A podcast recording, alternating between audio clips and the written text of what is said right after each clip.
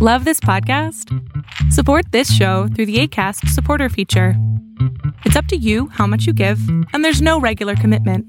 Just click the link in the show description to support now. Selling a little or a lot? Shopify helps you do your thing however you cha-ching. Shopify is the global commerce platform that helps you sell at every stage of your business. From the launch your online shop stage to the first real life store stage, all the way to the did we just hit a million orders stage. Shopify is there to help you grow. Shopify helps you turn browsers into buyers with the internet's best converting checkout. 36% better on average compared to other leading commerce platforms because businesses that grow grow with Shopify. Get a $1 per month trial period at shopify.com/work. shopify.com/work. Hiring for your small business? If you're not looking for professionals on LinkedIn, you're looking in the wrong place. That's like looking for your car keys in a fish tank. LinkedIn helps you hire professionals you can't find anywhere else, even those who aren't actively searching for a new job but might be open to the perfect role. In a given month, over 70% of LinkedIn users don't even visit other leading job sites. So start looking in the right place. With LinkedIn, you can hire professionals like a professional. Post your free job on linkedin.com slash people today. Hey, I'm Ryan Reynolds. Recently, I asked Mint Mobile's legal team if big wireless companies are allowed to raise prices due to inflation. They said yes. And then when I asked if raising prices technically violates those onerous two-year contracts, they said, what the f*** are you talking about, you insane Hollywood ass?" So to recap, we're cutting the price of Mint Unlimited from $30 a month to just $15 a month. Give it a try at mintmobile.com slash switch. $45 upfront for three months plus taxes and fees. Promo rate for new customers for limited time. Unlimited more than 40 gigabytes per month. Slows. Full terms at mintmobile.com.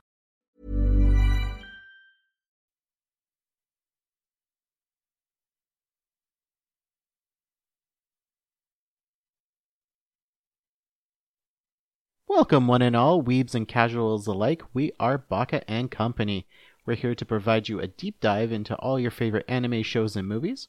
We'll talk about both new and old anime and everything in between. If you have suggestions, please send them our way by either giving us a tweet at Bakako Podcast or sending us an email through bakakopodcast at gmail.com.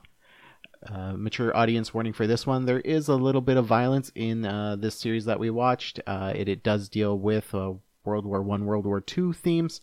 So if any of that uh, stuff may set you off, uh, please be advised. on this episode, we are talking about Saga of Tanya the Evil. and in this episode, we have me, myself, Drew Tendo64, or just Drew. Element will be joining us, as well as Silver Lobo Sensei, and not dead, not a ghost, not a pre-recorded message. It's Frank Furter. Oh, wow. It's really and with guys. that, let's talk about Saga of Tanya the Evil. Oh boy, man, where where to fucking start? cool. Uh, let's start. guess- At, let's let's start at the start. well, I think first let's get uh, overall thoughts on the series. You know, like initial, like, like uh, top level. Did you like it or did you not like it? I guess. And did I- you yeah, finish it? Yeah. I liked it. Uh, I finished it. I didn't watch the movie. Hmm.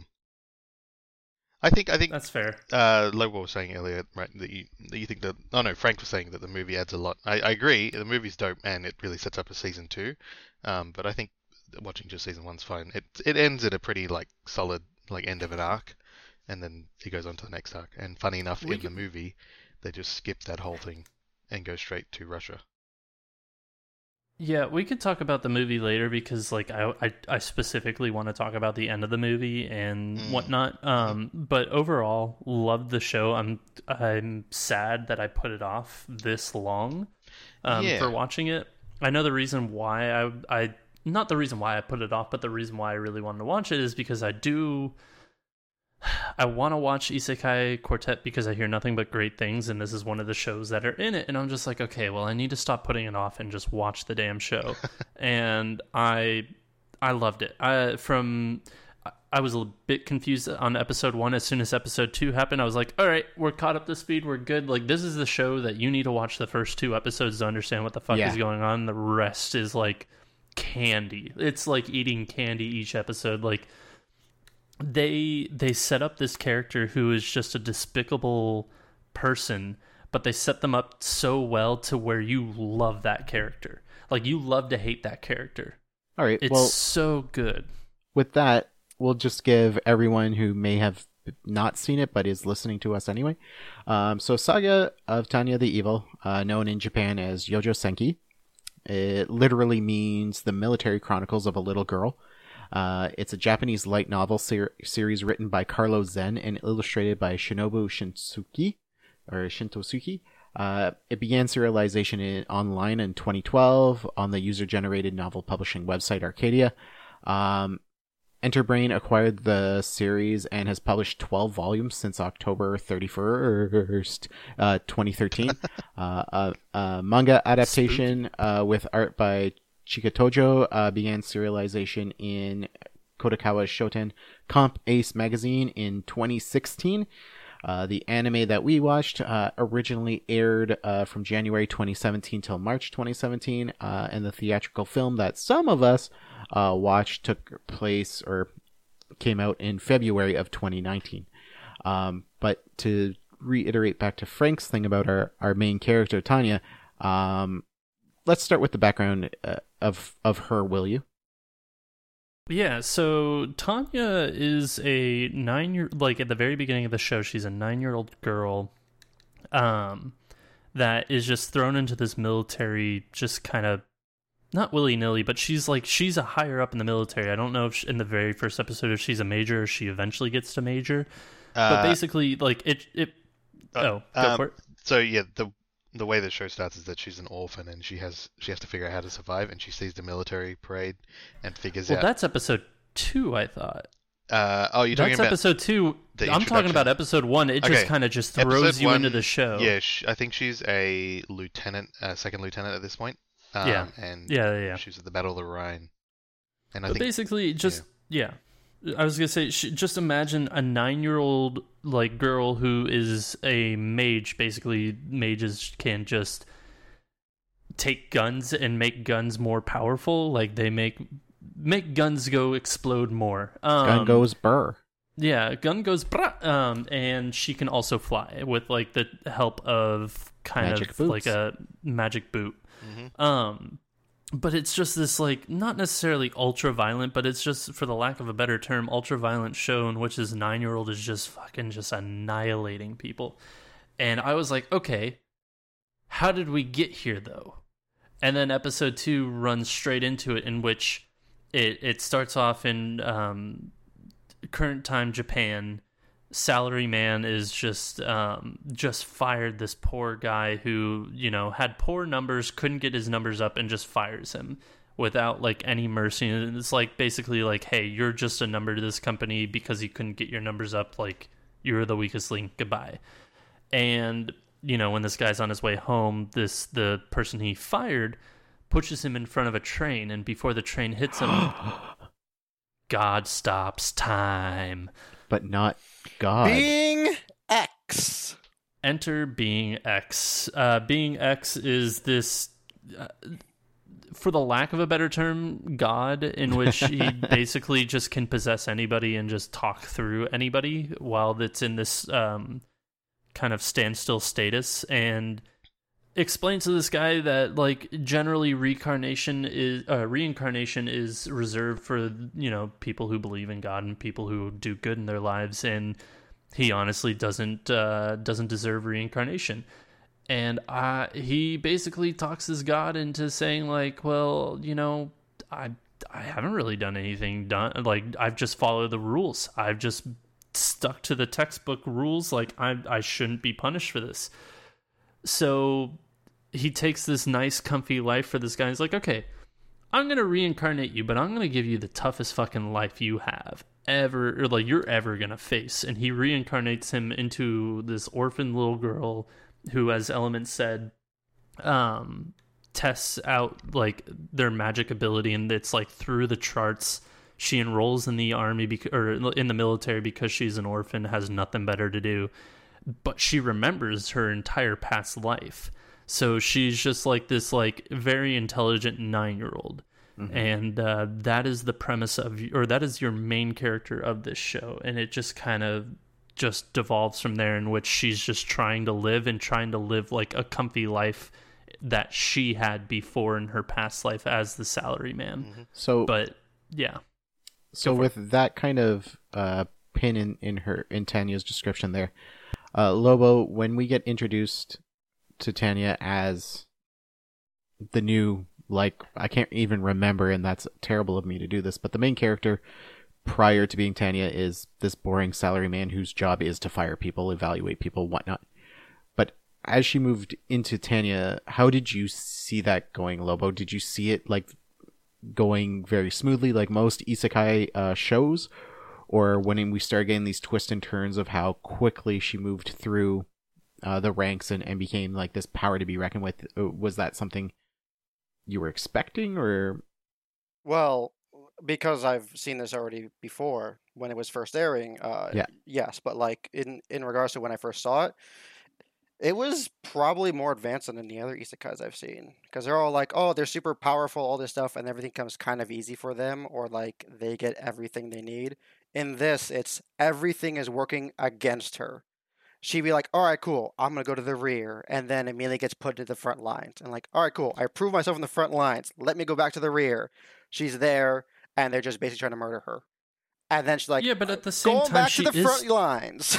she is still overpowered as hell. Like She's her- her- overpowered, but that doesn't matter at all to being X. Because like That- the Yeah. entire purpose Yeah, of I am yeah. going to screw you. When you think you've gotten ahead, you're not.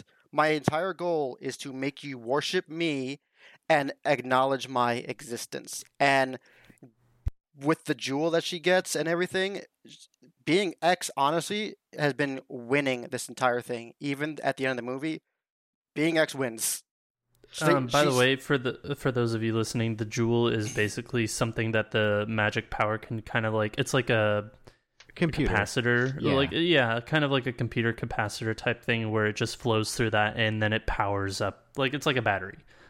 yeah so it Kinda. does all the like it does like they call it a computation jewel and what it's basically doing from the science part of the show that i gathered is that normal soldiers normal mages get a version 1 which is one jewel it cycles your magic through it so that if you want to power up your gun you shoot a more powerful gun uh, if you want to change your bullets into piercing bullets scatter you want to fly like it's it's computing your magical essence to, to create this whereas Tanya goes to the research facility in the rear for a bit, and this stereotypical madman scientist is like, Look, I smashed three jewels together.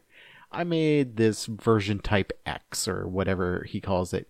You're to fly with it, and you're to go uh, higher than planes go. And she's like, No, that's not physically possible. And he's like, Why?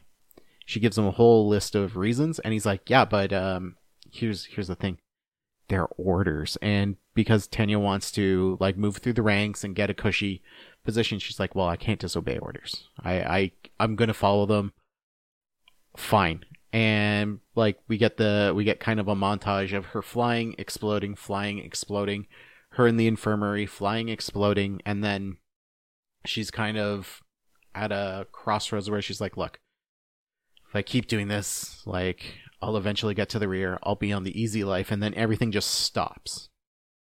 She's like sits up in bed. She's like, okay, I've I've been here before. Being X is around. All right, well let's see where he is. Turns around, this little nutcracker's mouthing off to her, telling like, I'm gonna be there every step of the way. Like I'm gonna force you to praise me. Like uh, I'm gonna put a curse on you so that now you have the most powerful like magic, but you can't use it unless you pray to me. You have to say a prayer every single time you want to use this. And she's like, okay, but I can just say it. I don't have to mean it, kind of thing. And so, long story short, she gets super jeweled. She essentially becomes the Goku of the show. Um, and is just way too overpowered. But we get to see her, like, uh, later on, they get into a situation where she's fighting. I Like will a- point out though that um, she he kind of tells her. Well, does he tell her as the Nutcracker that she he she has to pray to him in Or is- order for the Or is that when she shuts weapon? down the pilot? Because I thought it was when she was in like in the sky about to die with the with the Okay, yeah, prototype got it. jewel. That's the right. the In which it entire was thing just like- was that conversation with the Nutcracker was, "I will make you pray to me. I Yeah. will. You will. You will pray to me." and then gave the vision to the mad scientist. Who Oh, to to did improve that. the jewel. And then Mm-hmm. he said into the speaker when it was all going haywire, "Praise be to God" or whatever the fuck he said. Yeah, yeah, glory to God. Yeah. So I Yeah, mixed and I mixed the two into like, a- one memory. That's what I do. Yeah, did. and then she she says like a like a minor prayer underneath Yeah. her breath, and like the the prototype magically works now, Yeah, and and it's sh- amazing. Yeah, and then she has to do it again when she's fighting that guy like on the skis who I just assume is Finnish because this whole world is she makes Uh, that comment early on is that it's like early Yeah, so the equivalent countries would be Denmark and Norway. That's the Okay, the okay. northern countries. But yeah, I also thought he was Finnish because of the skis. Because Finland actually has a military in it that's on skis. Yeah, and that's what I like I read way back in World War II there was a sniper in Finland who had like one of the highest most confirmed kills and that's what he did. He dressed all in white, he was on skis and he would just go through the mountains and as like Russian soldiers came through, he was just no mercy and they called him something like the white ghost or the white wolf of XYZ wherever he was from. And at the end of the war, they were like interviewing all these people in like the 50s and 60s. He's like, "Yeah, I killed like 72 Russians." Hmm. And everyone just kind of stopped and went, "But but you're part of the place that saw no conflict in World War II." He's like, "Yeah, because of me." People are just like, "Ooh, badass over here." Anyways, um yeah, when they start she starts having to pray on the battlefield and you see her eyes go from like that glossed over glazed over kind of blue to like evil yellow and then you know like shit's going down. Yeah, that's I a, wouldn't say that's it's like indicator. evil yellow. I would say it's more so like um Super I don't know, Saiyan like- yellow. Yeah, I would say, yeah, equivalent to Super Saiyan yellow, but it, I would think more like the yellow that it reminded me of. And I mean, I was born born and raised Catholic, but that's besides the point. I really don't care now. Um, sorry for those of you. Um, but it reminded me almost of like when light would shine through a stained glass window, like that's how her eyes like kind of lit up so like and i kind of equivalate stained glass windows to churches and whatnot so it was like How dare once you. she start i i'm sorry I'm I, joking. I don't care. anyways i uh, yeah i equivalated that to just like um light shining through a stained glass window and just like powering her up but i uh, you can also just equate Yeah. it as easily to just It's super just saiyans super powered. That's it. Yeah, When her eyes she are yellow. get- She's at her most powerful, I guess. Yeah. she's in a whole new level Before we get But, too far uh, away from uh, the being X stuff, I want to sort of set up like, even though obviously the, the the majority of the show is focused around you know her fighting the war and trying to get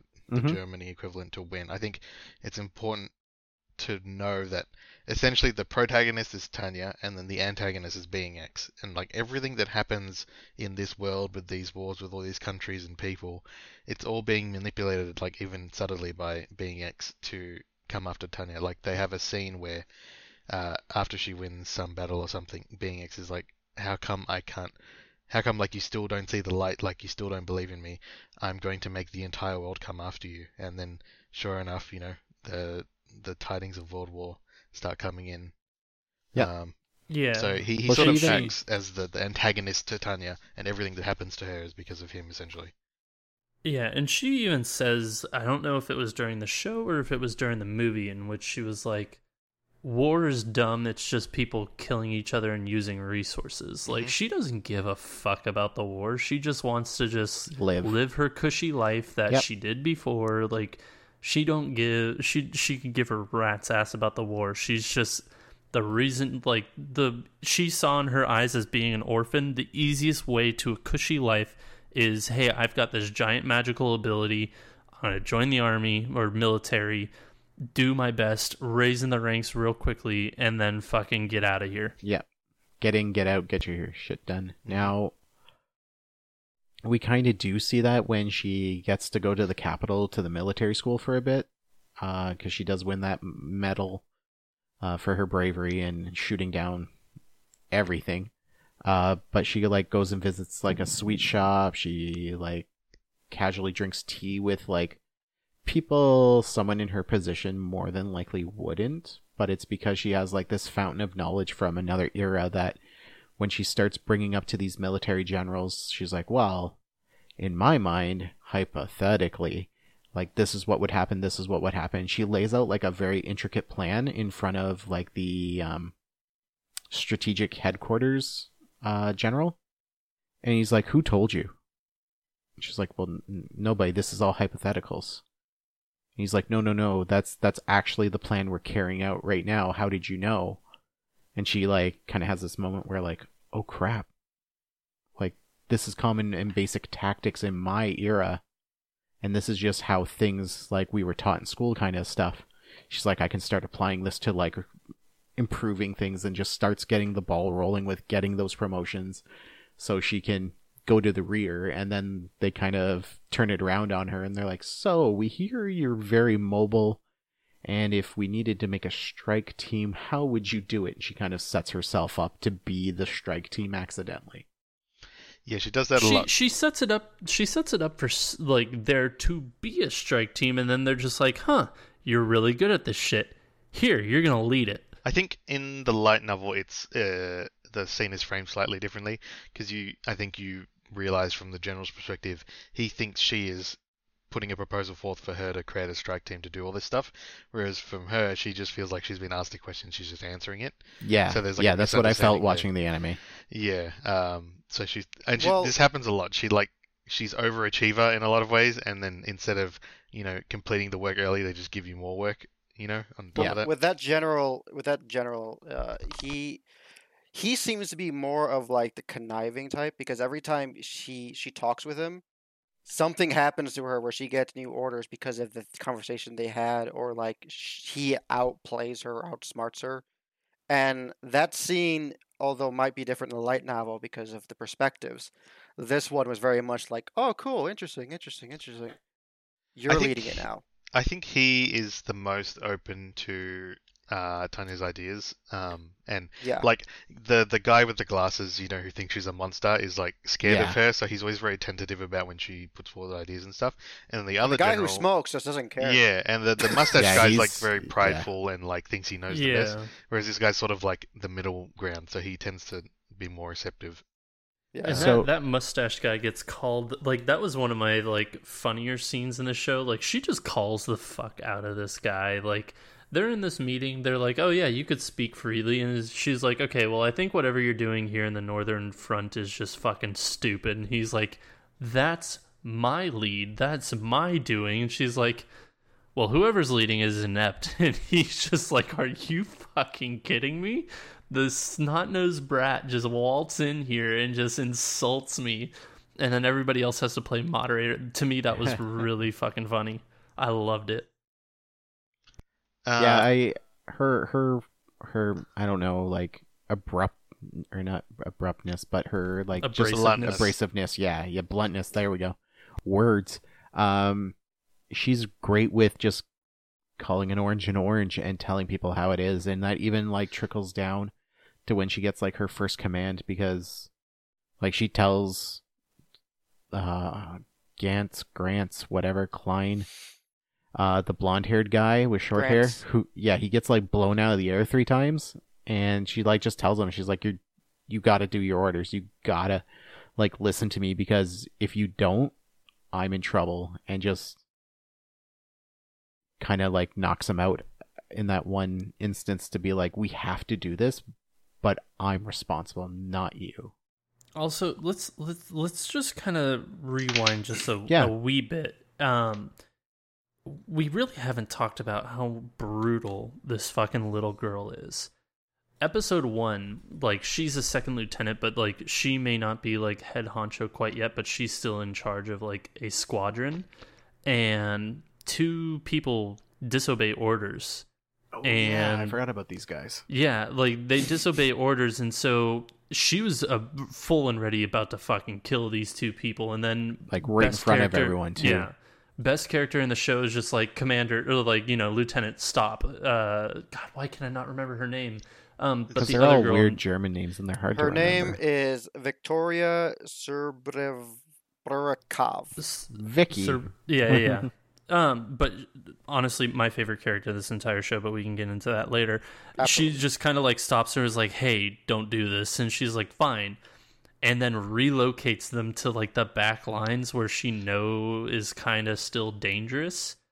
Um, like, and at the end of the episode, you find out that that pillbox that she assigned them to is fucking obliterated, and they they ended up dying. So it's like from from episode one, you know she's brutal, but like even then, like episode two or three, whenever she's back at the capital doing training, like or going to, or she's training her cadets, um, because I think at this point, um, this is before episode one. She's just training like the misfits that they gave Yeah. her because she's so good at what she does. Um, this guy, these two people, or this one person is just late for waking up, and she blows a fucking hole in the middle of the base to just prove a point and just be like, "You, if you're gonna be worthless, I'm gonna get the f- like, I'm gonna blow you to smithereens." So that was okay, actually it was not to prove a point. It was legitimately to kill him. that was actually yeah, but during her officer training, so she wasn't even an. Op- Yeah. They were all equivalent. Like she wasn't the Yeah. leader or anything. She was It was just that she was, Okay. I think, a year ahead of them, or had, or had just been given. She more had her medal, right? No, no, no, this, they, no, they no, didn't no, give no. her. They Oh, didn't this give her was any school. favoritism. This they was didn't give her. A, uh, yeah, no, no, no. But they This didn't- was like because she was be- she was better. She was diligent with her test. She was at the ho- top of the class. So they're like, all right, cool. Let's give her these guys to train and see how they deal Oh, with that's right. having When she her became the trainer, Oh, as right, a yeah, command, yeah, as a yes. officer or like a a superior role. You're you're right. You're right. Yeah, they gave her the shittiest of the shitty, and she was like whipped them like freaking. she polished pigs. those turds. Yeah, like fucking. Oh my god, it's like those tinfoil balls. I don't know if you've ever seen. Yes, those, I have. Like I bunny hole it, but I don't videos of just of people money. who. Yeah. Anywho, she she's just like this ruthless dictator of a like a lieutenant at the beginning, and then she finally gets her own company, like mage company, um, from the. Battalion. Uh, yeah, she gets her own battalion from um, Strategic HQ, and sets up like this just kind of cunning not necessarily ruthless but cunning test to see who's who's capable enough to be on her team in which Yeah. she sets up like a decoy like officer that's like interviewing these people but it's not a real person which It's I, an- I it's still a don't even understand yeah it's a hologram and I don't even understand how the fuck she did it Illusionary But, um, magic. Yes, I- magic. yeah. I I don't know why she that was the first and only time we ever saw it in the entire show, which is they kind of no, well, they mention it um later on when they start raiding that one smaller country when they go in their bunkers. The one guy peeks in, he's like, "I don't see any illus- illusionary magic." So Yeah. we get we get it twice. It's in- in- honestly Right, but like they- they in, don't- in different circumstances in this world, we kind of we would have seen other types of magic, but because it's wartime, all they give a fuck about is like powering up your gun and using uh mortar shells or whatever it is through your bullets. That's it. right. But uh, well, actually, no. She may have used it in the last battle, and like with the uh the dead, not necessarily dead guy, but the guy who should have been dead. I think she does uses it once there, in which he shoots the decoy, and then she comes up and just fucking obliterates Yeah, Oh, she yeah. uses it once. yeah. But um, So she she uses it one more time, but it's just like one of those like fleeting moments of the fuck. They sort of You established. used I mean, the whole point of the test is that if you can't even see through illusion magic, then you're totally useless in, a- Right. in a wartime scenario. So I think I sort of F- for this established- special company. Well, I think Yeah. that's just like her bare minimum, like base level to get into this company. It's not like, Right. um, yeah. well, so the company that she's setting up is supposed to be like the elite of the elite. Like I don't it's think supposed it- to be it's- like the, the initial What? concept was that. I think it was just meant to be a mobile It's supposed to be force that was Powerful able to. Mages. Yeah, it's, Yeah, well, it's meant to it's meant to be a mobile team. company that could get around and do. Yeah, Yeah, but that's the, team, that was the whole point, though. Like she needed to make sure that they were on the same level as she was. Oh, Otherwise, okay, it'd slow her that down. makes sense. That So- yeah, that was If they're powerful enough mages that can see through a simple illusion, then they're in. yes. That's all it was. I think that sort of establishes that like you can't sort of use that illusion play, you know, against, uh, you know, whole armies sort of thing. Because if someone notices the illusion, then you're fucked. Mhm. You know what I mean? Yeah, you like, could use it like one a, on it's a one. risk. It's a risk. Yeah. if somebody yeah, to yeah, if somebody play. uses it against you, you better know what the fuck it is so you don't fall for it. Um, but yeah, like she she's ruthless to the point like she, she's ruthless but to a good degree there with that test to get in. And then once she kind of trains everybody like they the one problem I had with the show is that nobody like there were a few questions at first about a like a nine year old major or nine year old lieutenant, Mhm.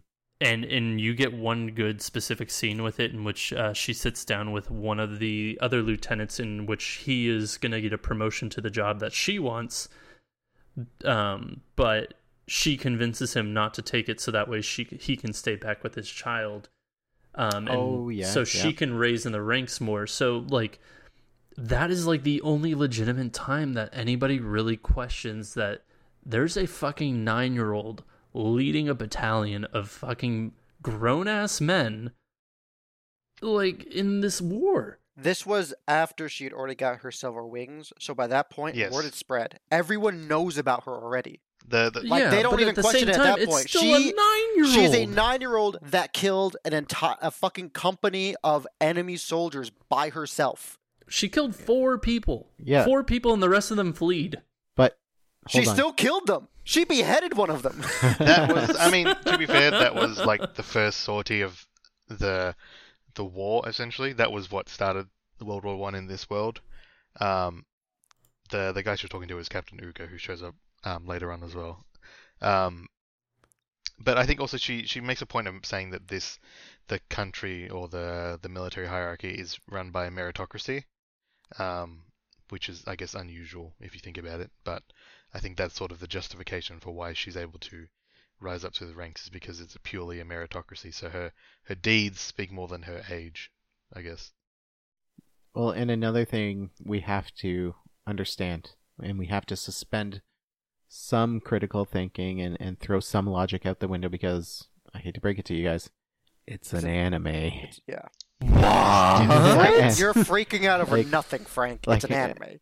I refuse. this is real life, good sir. well, if you want to get into children's soldiers, that might be a different discussion because it is a real thing and it's pretty messed up. yeah, But it's it's um, fucked.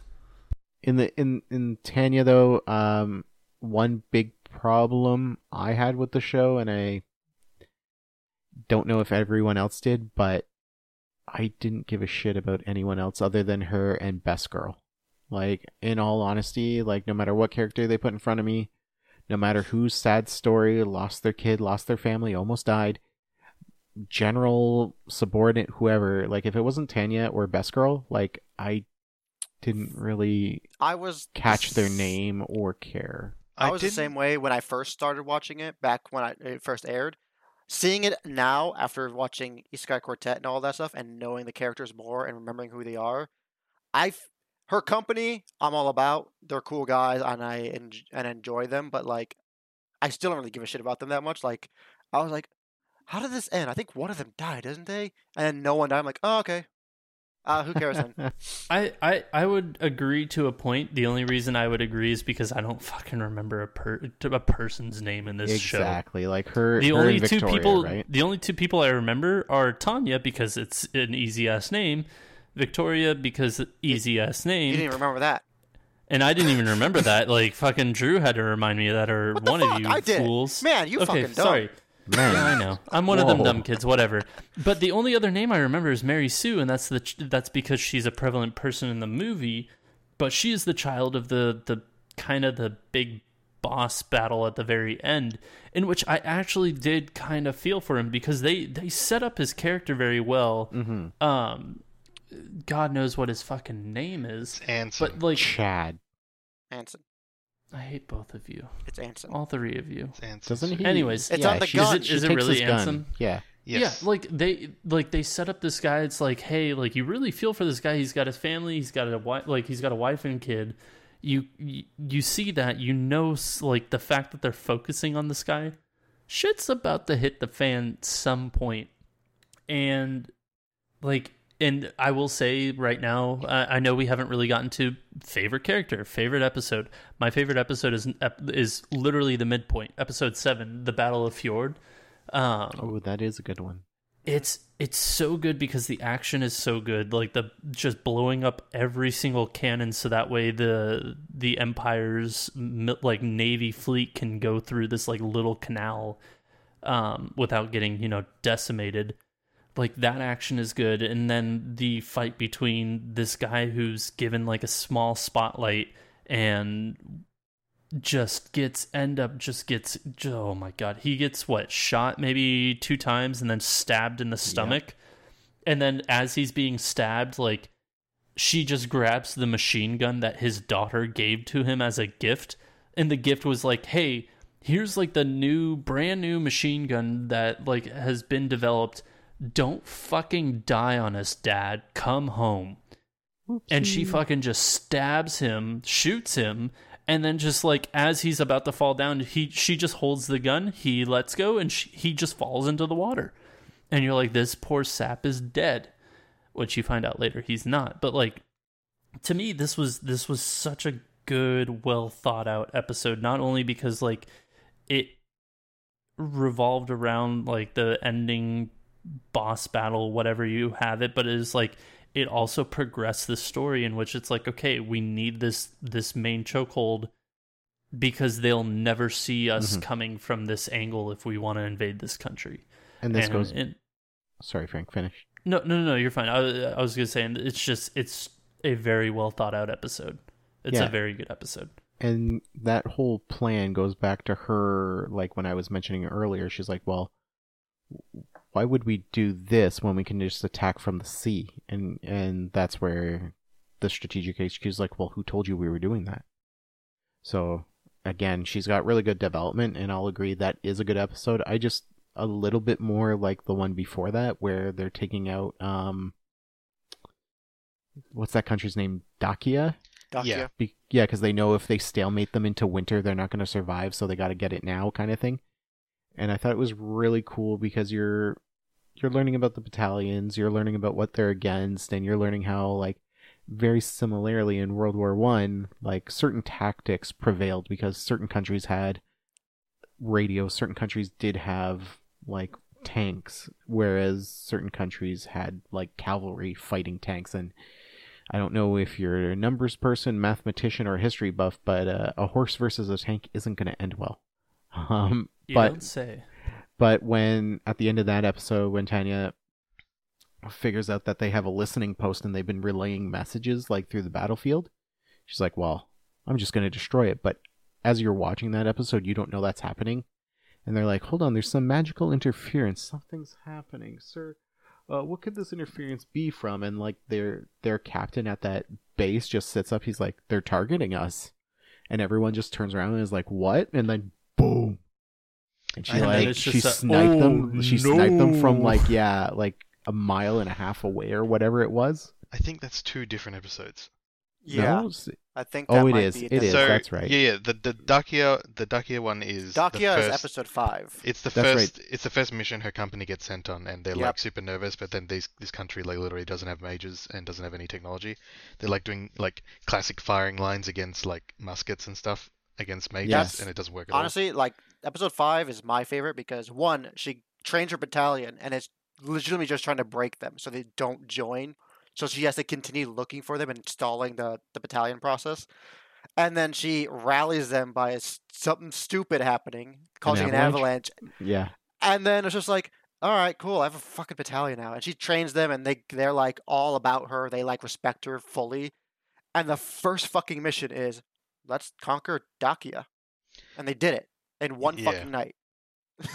Um, yeah. So that that that's that one, and then there's another one later where they get attacked by planes. Um, and That's they're right. Able, they're able to fly up to the planes level, which shouldn't be possible by mages, So they catch the planes off by surprise, and she hunts down one plane to like try and get a pilot out of it, and that's where Being X shows up again, and she shoots him, and it doesn't work because he keeps talking even though he's a dead body. Uh, and Yeah. then after that, she shoots the listening post. Yeah, That's I was gonna right, say, that's right. That's how that one dead goes. body scene was. It wasn't creepy, but it was just like this is unsettling. Like this guy is just all bloody and sorts, and you just put three bullets in him, and he's still talking. Actually, this is kind of. That's, forgot Honey that was Badger don't care. That is when um, that's when because I think after the Dacia one, because that's another country that gets added to the war with Germany. She's starting to realize that this World War thing is starting to snowball, and then that's when the planes show up, and she shoots him down, and then that's being X saying, "I'm gonna pit the entire world against you. There's gonna be no Yeah. escape. You're Yeah. gonna have to turn to me eventually." And then she fucking shoots him, and yeah. That's another another example of being X being an antagonist. But what was your favorite episode there, Element? Um, I was just scrolling through the list to look. I don't really know. I think maybe episode one, just because you sort of get the spread of everything. Like you It's get good the start. you get the war, you get some strategy, you get her being a badass mage and using the jewel as well, which is always dope as hell, and the sick explosion. Um, I want to talk about I want to talk about like uh, direction and sound as well. If Go for it. um, Go for um, it. uh, as well as like her being ruthless and sending those guys to the pillbox to die. Um, but okay, so firstly, direction. I think the direction in this show was really, really excellent and very close to like Western movies. Like you know, there's a lot of um, I don't know if you guys noticed, but there's a lot of uh, common transition techniques. Like um, uh, what's the word for it? I'm trying to find. I wrote it down. Like screen wipes and stuff. match cuts and pass wipes. So stuff where she'd like puts her head up against a window and then it cuts and she's on a train, but her head's you know that Okay. that sort of stuff. That's very common in like I, I love Edgar Wright. He's like one of my favorite directors, and that's very common in his sort of movies where like they they they the character's one position and they cut the entire scene around them, but they're in the same position. That's a match cut. Oh, They okay. do Which, real quick, they did that. They did that in the movie as well, and I Yes. fucking loved it. Yeah, they do. They do it a bunch in the show as well. There's a couple of different examples, but uh, uh, I, I really love that stuff, and seeing those sort of techniques is really cool because you don't really see that stuff in anime a lot. Um, so in general, I think the direction was really good. There's like really good framing. Um, they t- they took a lot of time. I, I think the Fjord episode stood out to me for this. Like before this massive battle was happening, they took the time to sit with the characters on both sides and show the view of the battle battlefield. You know, before everything kicked off, like the beautiful view of the fjord and them saying, you know, it's so peaceful, and then they cut to the plane coming in. I yeah, think yeah. the use of CG was pretty primitive, unfortunately. I think this is more of a. I think at that point in time, maybe. I think CG has gotten better now. It's still not perfect, but some studios are definitely better than others. Um, there was some cool transitions there, like in that episode with the fjord when they're jumping out the plane. It goes from the plane and they're 2D, they jump out, they're 3D, and then the camera comes in for a close up on Tanya's face and transitions to 2D in, in like a couple of frames and then back out to 3D as they fall down some more, which I thought was really cool. So there's some cool stuff there. Uh, I want to shout out the director of the show in total, which is uh, Yutaka Uemura. Um, he directed. Uh, let me look up his name. He directed Fully Coolly Alternative, which I think is the newer one. Ooh. Um, Uh, I don't know if it. There's two new ones, so it's one of the new Alternative and progressive. Yeah. Gotcha. Okay. So yeah, it was the first. But they the aired new six ones. months apart. Mm. One on Did Toonami really? and one in Japan, and then they switched. gotcha. Really? Yeah. Uh, I've never watched Hmm. that stuff, so I, I'm not awfully familiar. Um, he directed Punchline, which I watched a little bit of. That was a very, very stylistic show. Very super I cool. I love Punchline. I'm Um, gonna be honest. I fucking love Punchline. It's a good show. Didn't watch much of it, but what I did watch was like very stylish, very cool. Um, and he also did um, some other work on Zankyo no Terror, which apparently is a very, very good show. And he did episode 10 storyboarding for Shingeki no Bahamut Genesis, which is a show I fucking love. Um, the other person I want to I'm shout out. so sad that didn't get a season two. Sorry, I just oh gotta no, put that go out there. Yeah. Uh, wait, Shingeki no Bahamut. Yeah, It dude, I watched that. Like It got season this two. was It so got it was so sorry. uh, Wait, it got a season two. it got two seasons, but they're two Yeah. different characters it focused on. But the original character shows up in season two. My mind is blown. Um, yeah, no, I watched that show when it was like released, not even knowing because like this is like not even not even when I was not even when I was into anime. I was just like, all right, I'm gonna watch something, and like my friend was like, I'm watching this. I was like, cool, I'll watch this. I'd be super down to do that show for the. I think because it's it's like a perfect like the whole thing happens in one season sort of thing. Like you, you get a satisfying sort of story. Yeah. Um, yeah. Uh, we could we could talk about that later. yeah. Episode director. Um, he's worked on Shingeki no um Shingeki no Kyojin. Um, done a, bun- done a bunch of storyboarding for that. So a lot of the stuff of Tanya, like flying through buildings, like all that sort of stuff, is like very Attack on Titan. It felt like to me, and that explains, you know, why that was the case. Uh, the guy who did the explosion specifically, um, his name is Owata. I can't remember if I wrote it down somewhere. Mm, Explosions. Oh yeah, Kazunori Ozawa. So all the fucking explosions in this show are amazing, like both sound design and visually, and they're all drawn by this one guy. He's like, if you look him, if you look him up on uh, Sakugabooru, which is like a web, uh, like a site for like short anime clips of like really good animation. Um, if you look his name up, he's like got all these shows with like sick explosions under his name, like uh, Megumin in Konosuba. Her explosions are drawn by him. Nice. Yeah, That's so, what I was So- just gonna ask. Because uh, if anyone needs explosions, yep, Explosion! yeah, she, Explosion! he's got Shut a, a bunch of uh, a bunch of clips no, under she his can't name. do two in a row. Okay. Oh no, those are over Only three one per different day. days. Those are Yes. three different days right um, next up, I want to shout out the sound team because I thought the sound Wait, hold on, hold on. Oh, sorry. Go. Oh, never mind, never mind. Actually, because my my one criticism I do have is about sound, so can continue. Yeah, sure. Um, I thought the sound was super cool in this in this show. Um, I think it's very different to how we would see in a Western sort of show. I think anime has a certain sort of sound they give to stuff like guns, explosions. It's a bit more metallic, I think, whereas in the West it's a lot more like a real. It usually they just Yep. record an actual gun, whereas Japan they do it slightly differently. I, I don't know why that is. Um, but I notice in every anime I watch, when there's guns and explosions and stuff, there's a certain sort of design to the sound that's very different to how you'd hear it over here, but it's still cool. Um, my favorite explosion in the show was, I think it was episode 10 or 11, when they blow up underneath the trench. They do that massive underground bomb. Oh, Oh. yeah. That shit that was cool. it's so Mind blowing. good. That, like the sound design of the massive like boom, and then the crackling of the the literal earth falling out of the sky. Yeah. That was so cool. Sorry. So yeah, I the so I I uh, completely agree with you. The sound design for the show is amazing. Um, I do have one criticism though with the sound design, and that is in the movie. Actually, all the movie explosions sounded terrible. Huh. It sounded like they put a microphone out of a moving, like out of the window of a moving car and just recorded. Really? Because like I, They I had a recorded a, sound bar. I- like to me like i had a soundbar and a subwoofer and anytime in the movie they had an explode like a huge explode like granted all you're gonna hear in a like an explosion like that i would assume is going to just be wind of just like but like it just sounded like they literally just put a microphone outside of a car window moving at 70 miles per hour if not more in the movie. And it was just like what the fuck is going on right now?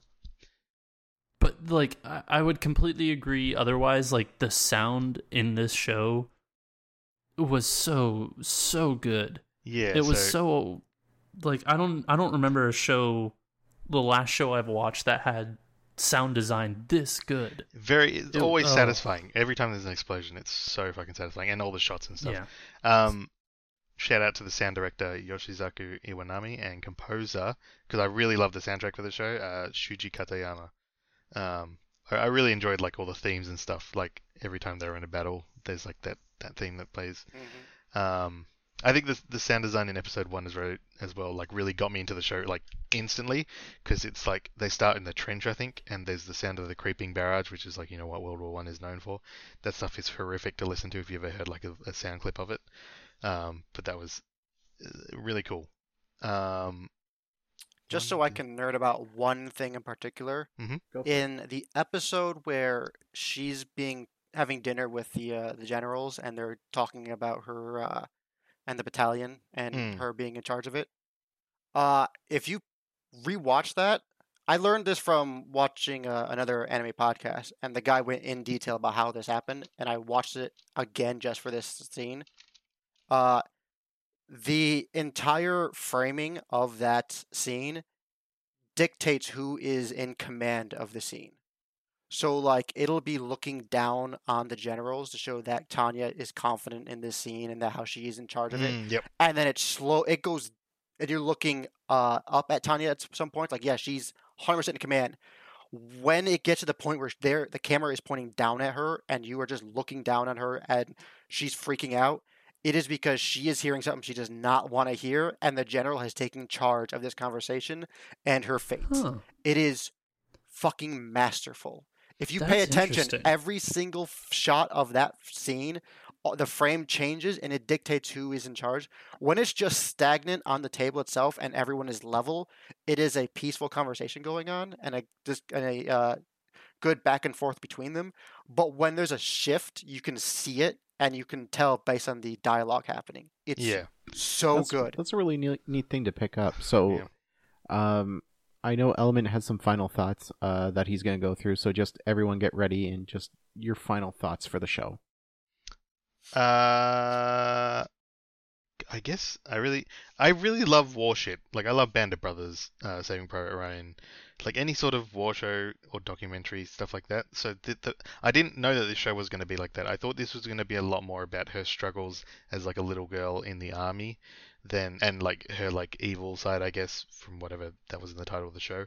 I didn't realize it was going to be pretty much solely about fighting a war and being part of that war as a leader of a company or whatever, and like battle strategy, tactics, um, how to deploy assets, all this sort of stuff. Because that's the stuff I love about uh, war shows. Um, one thing I want to say is that it's very cleverly. Obviously, this is an alternative world, but it's very cleverly written that uh, in this alternative reality, uh, World War One is started by, uh, I guess, the Den, Den, Denmark Norway equivalent trespassing, bringing soldiers into German territory, and Yeah, then they just that- won't have any of it. Yeah, and that I mean, Germany's within their rights in this example to defend their territory. So technically, the war is started by aggressive uh, invasion, and so World War One is not Germany's fault. They're just defending themselves, and then they transition in the middle of World War One into World War Two when the tanks show up and planes and stuff. Because they do have planes earlier on, and they're like World War One planes, like the biplanes. Yeah, they're biplanes. Yeah. And then all of a sudden they have rockets. And then they have the V1 rocket from World War II. They have tanks, um, mechanized infantry, and they have actual like bombers and stuff, which is pretty funny. Um, but that sort of conveniently skips over the entirety of the Nazi Germany stuff from that started World War II and all that sort of thing. You know, all the characters are the same, so there's no like chance of it being confused with real world World War II. And in this case, I guess Germany's still defending themselves from World War One. So you know, there's no guilt to be felt when you're like rooting for Tanya's side to win because you're not actually rooting for Nazis. I just thought it was a funny I did way to see that coming. funny way to sidestep uh, all those sort of complications, I guess. So- my quick thoughts on this. Yep. Uh, just to make this real quick. Uh, Yeah. Love it to death. I really hope there's a second season at some point in the future. hmm I I'm I would be happy if there isn't because like Isekai Quartet is filling that for me, and I know there's another season coming up soon. Um. Also, one thing I forgot. Uh, a funny moment happened. If you guys wa- remember episode nine, they just got back from combat. Some of them are wounded, and in the foreground, uh, you see a guy clutching another guy's body and just telling him to live and trying to get him to live. if you watched all the way to the end of the credits, uh, he ate a rotten toma- potato. Oh Yeah. yeah, yeah. and he That's all that dies? happened to Yep. him. I totally forgot about a lot of the jokes in there, and it was great seeing them again. That being one of them, as well as in the movie, real quick. Uh, the disrespect they show to Russia is God, crazy. they really hated fucking communism. Video. With the video that they Okay, yeah, the- filmed, the video oh great my too. god, yes. That's it. That's Video gotta is say. great, but like, man, they really dunked on like you didn't watch the movie, right, Drew? No. Because the whole like that's why I don't want to spoil it. Just the video, no, okay. fantastic. this is not not spoilers, but literally every time Tanya is talking about the enemy, she's calling them dirty commies. Like she's actually saying like the sub, the subtitle translation is commies, and she's like shitting on them relentlessly. And I'm like, damn, this person hates commies.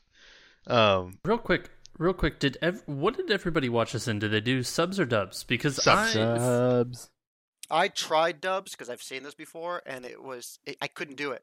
I I Honestly, love that I voice actress dubs. for Tanya. Like Yep. I, I love that voice actress voice in actress general. is too good. I just could not handle the dub. I could not handle her in as Tanya in the dub. So I just like I have to go back to sub. I have to. Oh, see, I I did the dub, and I uh, there was no or sorry, there was no dub for the movie, so I watched that subbed, and the Oh, sub actors are great. But I did dub all the way through, and I really enjoyed it. But um, Go back and watch the uh the episode where they take down Dacia and that scene where she like warns them about the bom- bom- the bombardment. yeah, that's a good The one. In bum, bum. sub, it is fantastic. In Yeah, dub, yeah, I, 'cause it I went to it- watch it. I'm it's like, really it's good. not great. It's not great in yeah, like the voice is a little jarring at some points whenever well, it's the like thing a monologue. is, like, because of her voice, like it's already high enough. So when she goes into that, into that like little kid voice, it just turns into yeah, that's that's that's yeah that that little kid voice in the dubs is is a the sub bit is much by far the best version of that. Yeah, Fair enough. I I only did dub just for convenience, just because I started watching it. I was like, "Hey Sam, you want to watch this with me?" Uh, Sam being my girlfriend, and she's like, "No," but I'll. I mean, I'll sit here and I'll watch it. Like, I'll listen to it. I was like, "Okay, if you're gonna listen to it, I'll watch it in dub." And I just kind of finished it all the way through. But um, Element, I think you were continuing with your final thoughts, or was it uh, True. Drew or Silver? Drew. Uh, I think Drew had final thoughts, but I can talk about Yeah. something real quick afterwards. Um, I I really enjoyed it. Uh, in our pre-show available to Patreon subscribers that don't exist, um, I talked about how I watched nine episodes back to back to back, and I really enjoyed it. I got really hooked. I took a couple days off, and then I kind of felt like I missed something, and I couldn't get back into it. But I I think if I watched it all again, all in one sitting, I would I would definitely like ten out of ten. This show, uh, my final thought is probably a nine out of ten, just because, um, like I mentioned earlier, I couldn't get attached to some of the sub characters, some of the background interactions just didn't matter to me. But I know it's Tanya the Evil because it's her show, her anime, her manga. Right. Um, but I, I overall, yes, I enjoyed it, and yes, I would recommend it to a friend. Yeah, hell yeah, I'd recommend it to to someone who watches anime. I think. Um, yeah, you're right though. They introduced a lot of characters and they pop their names up on the screen really quickly, and like there's just too many to keep track of. But I cared more about how Tanya and I guess to a lesser extent her company sort of interacted with each other and her interacting with everyone else because that was what was Yeah. interesting. Uh, yeah. I want to shout out. So at the end of the show, this is like uh, war history nerd stuff. One, the strategy they used to encircle um, the Allied forces when they retreat and pull the front line back all the way and let them come in, and then encircle them with tanks.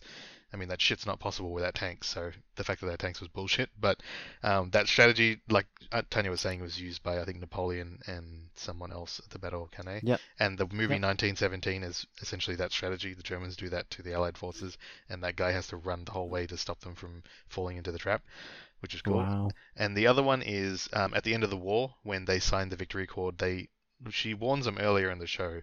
You can't just march into the enemy's castle and accept their surrender because that's not how this is going to work anymore with a world war. Like you're not fighting just that country anymore. You're fighting the whole world. Uh, and she's totally right because in World War One or World War Two, sorry, when Germany advanced across um, uh, Europe to take France, Paris, Yeah. uh, Britain sent uh, a massive armed force of like 300,000 men along with all the French forces and stuff. Uh, and they got trapped on the north coast of France when they took Paris, uh, Germany. And Germany, instead of like sending the army to go and take care of the rest of them and fight like a, a battle on the coast, they just sent the Luftwaffe to like just bomb them out of existence.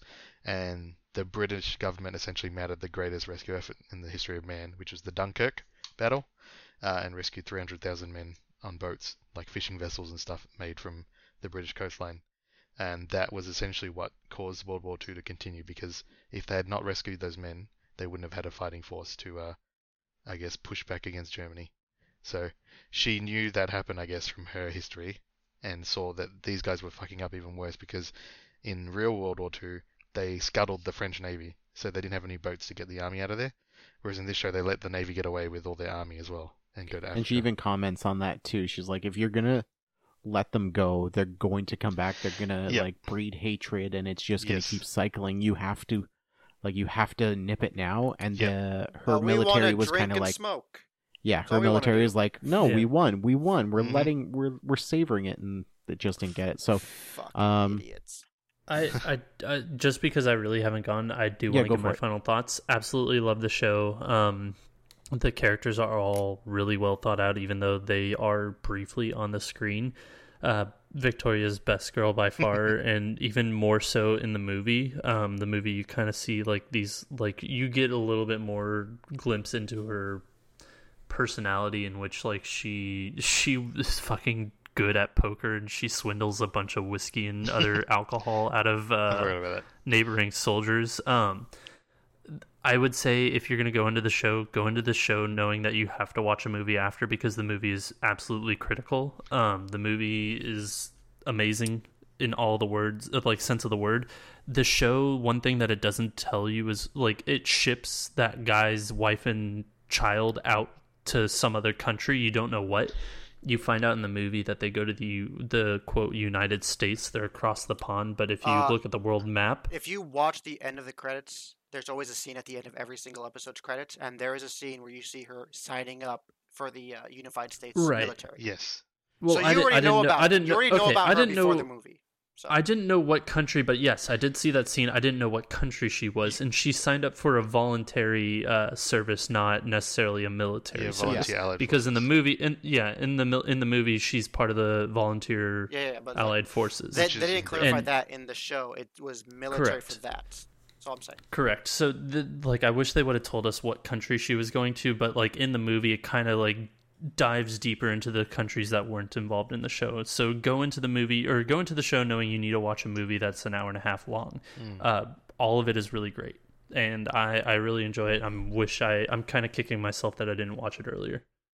All right. And, so yeah, How many That's more awesome. do you need for the uh, Isekai Quartet then? What else you need to watch? I, I just need to watch Overlord, um, which Get I'll probably just watch one season. I'll just probably No, watch one season out of the two of it. or It's three. amazing. No, it's don't watch all of it. amazing.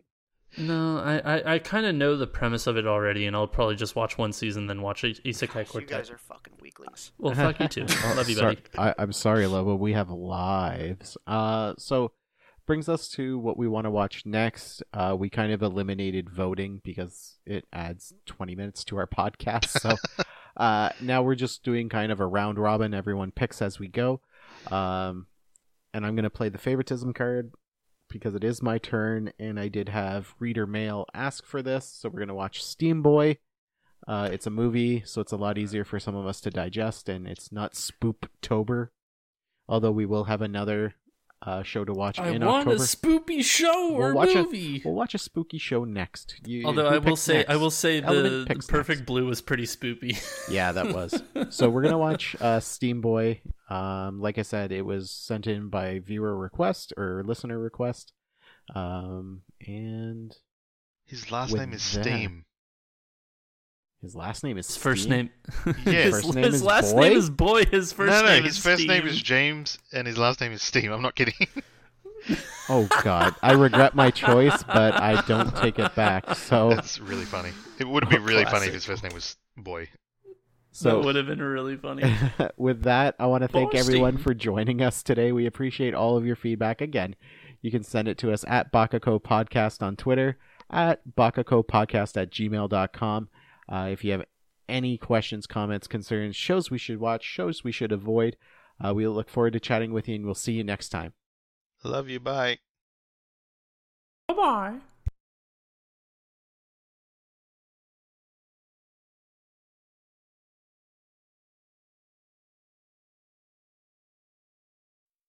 Yep.